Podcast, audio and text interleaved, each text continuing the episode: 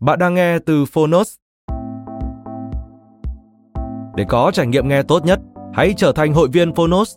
Bạn sẽ được tiếp cận kho thư viện hơn 1.000 sách nói và hơn 10.000 nội dung phát triển bản thân của chúng tôi. Ở podcast này, chúng tôi chia sẻ chương 1 của các tựa sách thuộc chủ đề phát triển bản thân và khởi nghiệp, cùng các tóm tắt sách dưới 10 phút. Nếu bạn muốn cập nhật kiến thức, cải thiện tư duy và bồi đắp thêm kỹ năng để trở thành phiên bản tốt hơn của bản thân, kênh podcast này chính là dành cho bạn. Mong rằng bạn sẽ có thêm nhiều nguồn cảm hứng mới. Nếu yêu thích kênh podcast này, hãy tải ứng dụng Phonos để khám phá thêm nhiều nội dung hấp dẫn. Ngoài sách nói, tóm tắt sách, Phonos còn sở hữu hơn 10.000 nội dung giúp bạn phát triển bản thân, chăm sóc tinh thần như podcast, sách tiếng Anh từ Oxford, ebook, thiền, chuyện ngủ và nhiều hơn thế nữa. Thông tin chi tiết tại phần mô tả. Còn bây giờ, hãy cùng lắng nghe tập podcast hôm nay.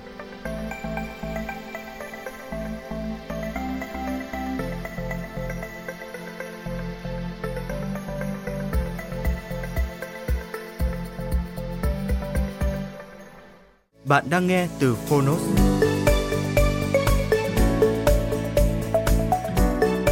Không đến một. Bài học về khởi nghiệp hay cách xây dựng tương lai. Độc quyền tại Phonos.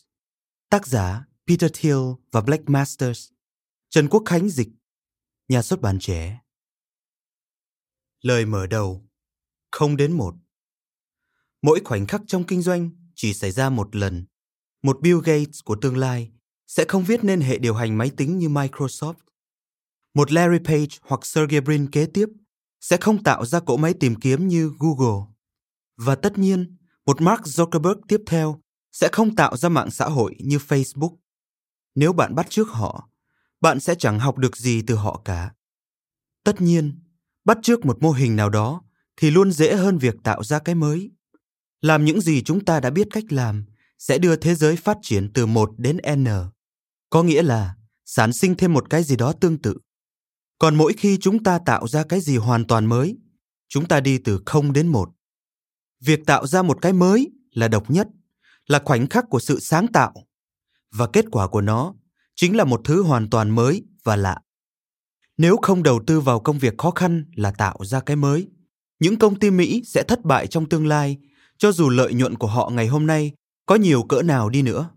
Điều gì sẽ xảy ra khi tất cả những gì chúng ta học được đều chỉ từ việc khắc phục lỗi của các mô hình kinh doanh mà chúng ta được kế thừa?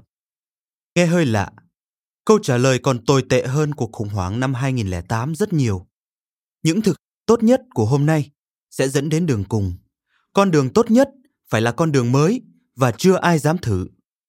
Trong một thế giới của những bộ máy hành chính cồng kềnh, quan liêu của các tổ chức cả công lẫn tư, tìm kiếm con đường mới cũng giống như mong chờ một điều kỳ diệu. Thực ra, nếu các công ty Mỹ muốn thành công, chúng ta sẽ cần phải có hàng trăm, thậm chí hàng ngàn điều kỳ diệu. Điều đó nghe thật nản lòng, trừ một sự thật quan trọng. Con người, khác những loài khác ở khả năng tạo ra điều kỳ diệu. Chúng ta gọi những điều kỳ diệu đó là công nghệ. Công nghệ thật kỳ diệu bởi nó cho phép chúng ta làm được nhiều thứ hơn với ít công sức hơn nâng khả năng cơ bản lên một mức cao hơn. Những loài động vật khác theo bản năng có thể tự tạo những thứ như đập chắn nước từ rễ cây hay cấu trúc tổ ong của loài ong. Nhưng con người là động vật duy nhất có thể phát minh ra những thứ mới và với những cách thức ưu việt hơn. Con người không quyết định sẽ tạo ra cái gì mới bằng cách tham khảo các cuốn cẩm nang hay catalog với rất nhiều lựa chọn. Thay vào đó, bằng cách tạo ra công nghệ mới, chúng ta viết lại kế hoạch cho cả thế giới. Đó là những sự thật vỡ lòng chúng ta dạy cho trẻ lớp 2. Nhưng điều đó dễ bị lãng quên trong một thế giới mà rất nhiều thứ chúng ta đang làm là lặp lại những thứ đã làm trước đó. Không đến một, nói về cách làm thế nào để xây dựng một công ty tạo ra những cái mới. Nó là tích lũy nhiều năm kinh nghiệm của tôi với tư cách là nhà đồng sáng lập của PayPal và Palantir và sau đó là nhà đầu tư của hàng trăm công ty khởi nghiệp, kể cả Facebook và SpaceX. Mặc dù tôi chú ý đến nhiều khuôn mẫu và tôi đề cập đến trong quyển sách, nhưng quyển sách này không đưa ra công thức thành công. Điều nghịch lý của việc dạy khởi nghiệp là công thức cần thiết như thế không tồn tại. Bởi vì mỗi sáng tạo đều mới và độc đáo, không ai có thể mô tả chính xác cách thức đổi mới.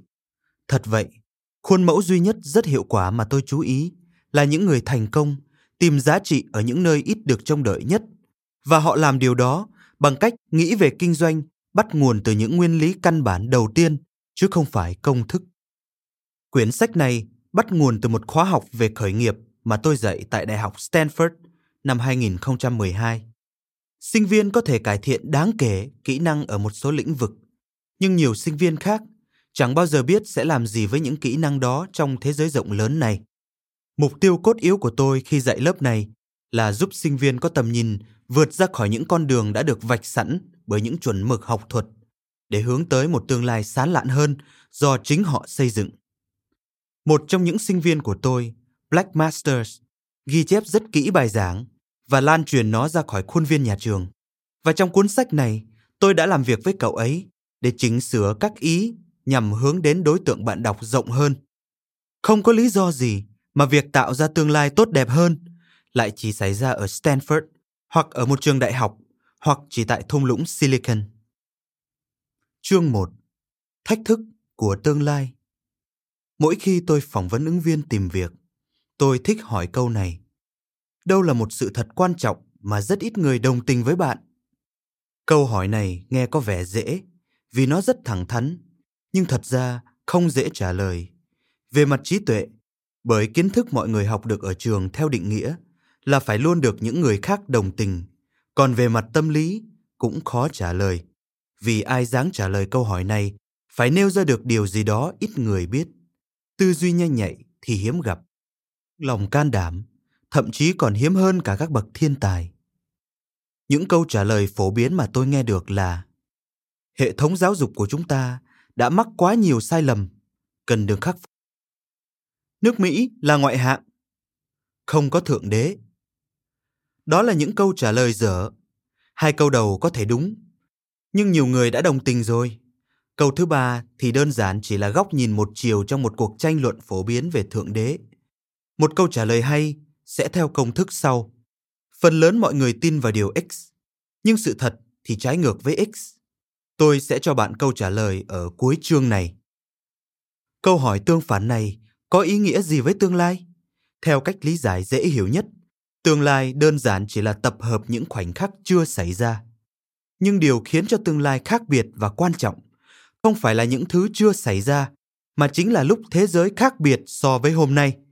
Nếu hiểu như thế, nếu xã hội của chúng ta không thay đổi gì trong 100 năm tới, thì tương lai sẽ chỉ là thời điểm hơn 100 năm nữa. Nếu mọi thứ thay đổi triệt để trong thập kỷ tới, tương lai đang ở rất gần.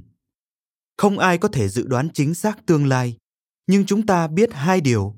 Tương lai sẽ khác biệt, và tương lai phải bắt nguồn từ thế giới hôm nay. Phần lớn câu trả lời cho câu hỏi tương phản trên chính là những cách nhìn khác nhau về hiện tại. Những câu trả lời hay sẽ giúp chúng ta thấy mình đang tiến đến rất gần với tương lai. Không đến một, tương lai của sự phát triển. Khi chúng ta nghĩ về tương lai, chúng ta hy vọng về một tương lai của sự phát triển. Sự phát triển có thể diễn ra dưới một trong hai hình thức. Phát triển chiều ngang hoặc chiều rộng có nghĩa là sao chép những thứ thành công có sẵn, đi từ 1 đến N. Phát triển chiều ngang rất dễ hình dung, bởi vì chúng ta đã biết hình dáng chúng như thế nào.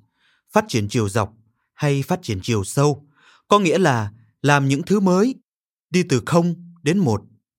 Phát triển chiều dọc thì khó tưởng tượng hơn, bởi vì nó đòi hỏi bạn phải làm một thứ mà chưa ai từng làm. Nếu bạn có một cái máy đánh chữ và tạo ra 100 cái máy giống nhau, bạn vừa có sự phát triển chiều ngang. Nếu bạn có một cái máy đánh chữ và tạo ra bộ xử lý ngôn ngữ, bạn đã tạo ra một sự phát triển chiều dọc. Ở cấp độ vĩ mô, một từ đơn giản khi miêu tả phát triển chiều ngang chính là toàn cầu hóa, biến một thứ đã đang thành công ở một nơi nào đó thành thành công ở mọi nơi. Trung Quốc là một minh chứng sống về toàn cầu hóa. Kế hoạch 20 năm của Trung Quốc là trở thành như Mỹ hôm nay người Trung Quốc đã thẳng thừng sao chép mọi thứ của thế giới phát triển. Đường dây xe lửa thế kỷ 19, máy lạnh và thậm chí cả một thành phố thế kỷ 20. họ có thể bỏ qua vài bước trong quá trình sao chép. Ví dụ, tiến thẳng lên các thiết bị không dây mà không cần phải lắp đặt điện thoại bàn, nhưng tất cả đều là sao chép. Một từ cho sự phát triển chiều dọc, từ không đến một, chính là công nghệ. Sự phát triển vũ bão của công nghệ thông tin, IT trong những thập kỷ qua đã khiến cho thung lũng Silicon trở thành thủ đô của công nghệ nói chung.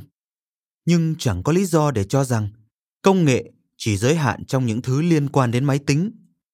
Hiểu cho đúng thì bất cứ cách làm nào mới và tốt hơn cách làm cũ đều là công nghệ. Bởi vì toàn cầu hóa và công nghệ là hai trạng thái khác nhau của sự phát triển, nên cùng một lúc chúng ta có thể có cả hai, hoặc một trong hai, hoặc không có cái nào hết. Ví dụ, từ năm 1815 đến năm 1914 là khoảng thời gian của sự phát triển nhanh chóng cả về công nghệ lẫn toàn cầu hóa.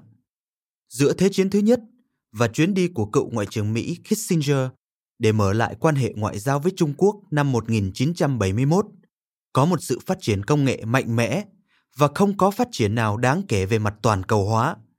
Kể từ năm 1971, chúng ta đã chứng kiến toàn cầu hóa mạnh mẽ cùng với phát triển hạn chế về công nghệ, phần lớn chỉ có IT. Kỷ nguyên toàn cầu hóa khiến ta dễ tưởng tượng rằng những thập kỷ phía trước sẽ mang lại nhiều sự hội tụ và sự giống nhau. Ngay cả ngôn ngữ hàng ngày của chúng ta cũng cho thấy chúng ta nên tin vào một kiểu chấm dứt về công nghệ của lịch sử. Sự phân chia thế giới thành các quốc gia phát triển và các quốc gia đang phát triển có nghĩa là thế giới phát triển đã đạt được những thứ cần phải đạt và những nước nghèo hơn thì cần phải đuổi cho kịp. Nhưng tôi không nghĩ điều đó đúng câu trả lời của riêng tôi cho câu hỏi tương phản trên là phần lớn mọi người nghĩ tương lai của thế giới sẽ được định nghĩa bởi toàn cầu hóa, nhưng sự thật là công nghệ sẽ quan trọng hơn nếu không có những thay đổi công nghệ, nếu trung quốc tăng gấp đôi sản lượng năng lượng trong hai thập kỷ tới ô nhiễm không khí cũng sẽ tăng gấp đôi nếu mỗi người trong hàng trăm triệu hộ gia đình ở ấn độ sống theo cách mà người mỹ đã sống chỉ sử dụng những công cụ của ngày hôm nay kết quả tác động đến môi trường sẽ cực kỳ kinh khủng. Áp dụng những cách cũ tạo ra của cải trên toàn thế giới sẽ hủy hoại đời sống chứ không thể làm giàu lên. Trong một thế giới mà nguồn tài nguyên khan hiếm, toàn cầu hóa mà không có công nghệ mới thì không thể bền vững được. Công nghệ mới chưa bao giờ tự động trở thành một phần của lịch sử. Tổ tiên của chúng ta sống trong một xã hội ít biến động, một xã hội mà lợi ích của người này sẽ được đánh đổi bằng thiệt hại của người khác. Họ rất hiếm khi tạo ra nguồn của cải mới và về lâu dài thì họ không thể tạo ra đủ tài nguyên để cứu một người bình thường thoát khỏi một cuộc sống cực kỳ khó khăn. Rồi sau 10.000 năm của những cải tiến chậm chạp, từ nền nông nghiệp thô sơ đến những chiếc cối xay gió thời Trung Cổ, cho đến những chiếc kính chắc tinh, dụng cụ đo độ cao của mặt trời và các vì sao, được sử dụng rộng rãi trong thời cổ trước khi được thay thế bằng kính lục phân vào thế kỷ 16. Thế giới hiện đại đột ngột đón nhận sự tiến triển không ngừng về công nghệ, từ máy hơi nước những năm 1760 suốt cho đến khoảng năm 1970. Và như thế, chúng ta được thừa hưởng một xã hội giàu có hơn tất cả những gì mà thế hệ trước có thể tưởng tượng ra. Mọi thế hệ, thế hệ cha mẹ và ông bà chúng ta đều cho rằng những năm cuối thập niên 60 Họ trông đợi sự phát triển như thế sẽ tiếp tục. Họ trông đợi vào tuần làm việc 4 ngày, năng lượng thì rẻ đến mức khỏi cần đong đếm, và những kỳ nghỉ trên cung trăng. Nhưng điều đó đã không xảy ra. Những chiếc điện thoại thông minh đã làm sao nhãng chúng ta khỏi môi trường xung quanh, cũng khiến chúng ta quên mất một sự thật là môi trường xung quanh cũ kỹ một cách kỳ lạ. Chỉ máy tính và phương tiện liên lạc là cải thiện đáng kể từ thời điểm giữa thế kỷ. Điều đó không có nghĩa là cha mẹ chúng ta đã sai khi dự đoán về một tương lai tốt đẹp hơn. Họ chỉ sai khi trông đợi mọi thứ diễn ra tự động. Ngày nay, thách thức của chúng ta là vừa tưởng tượng và vừa tạo ra những công nghệ mới để thế kỷ 21 yên bình hơn và giàu có hơn thế kỷ 20.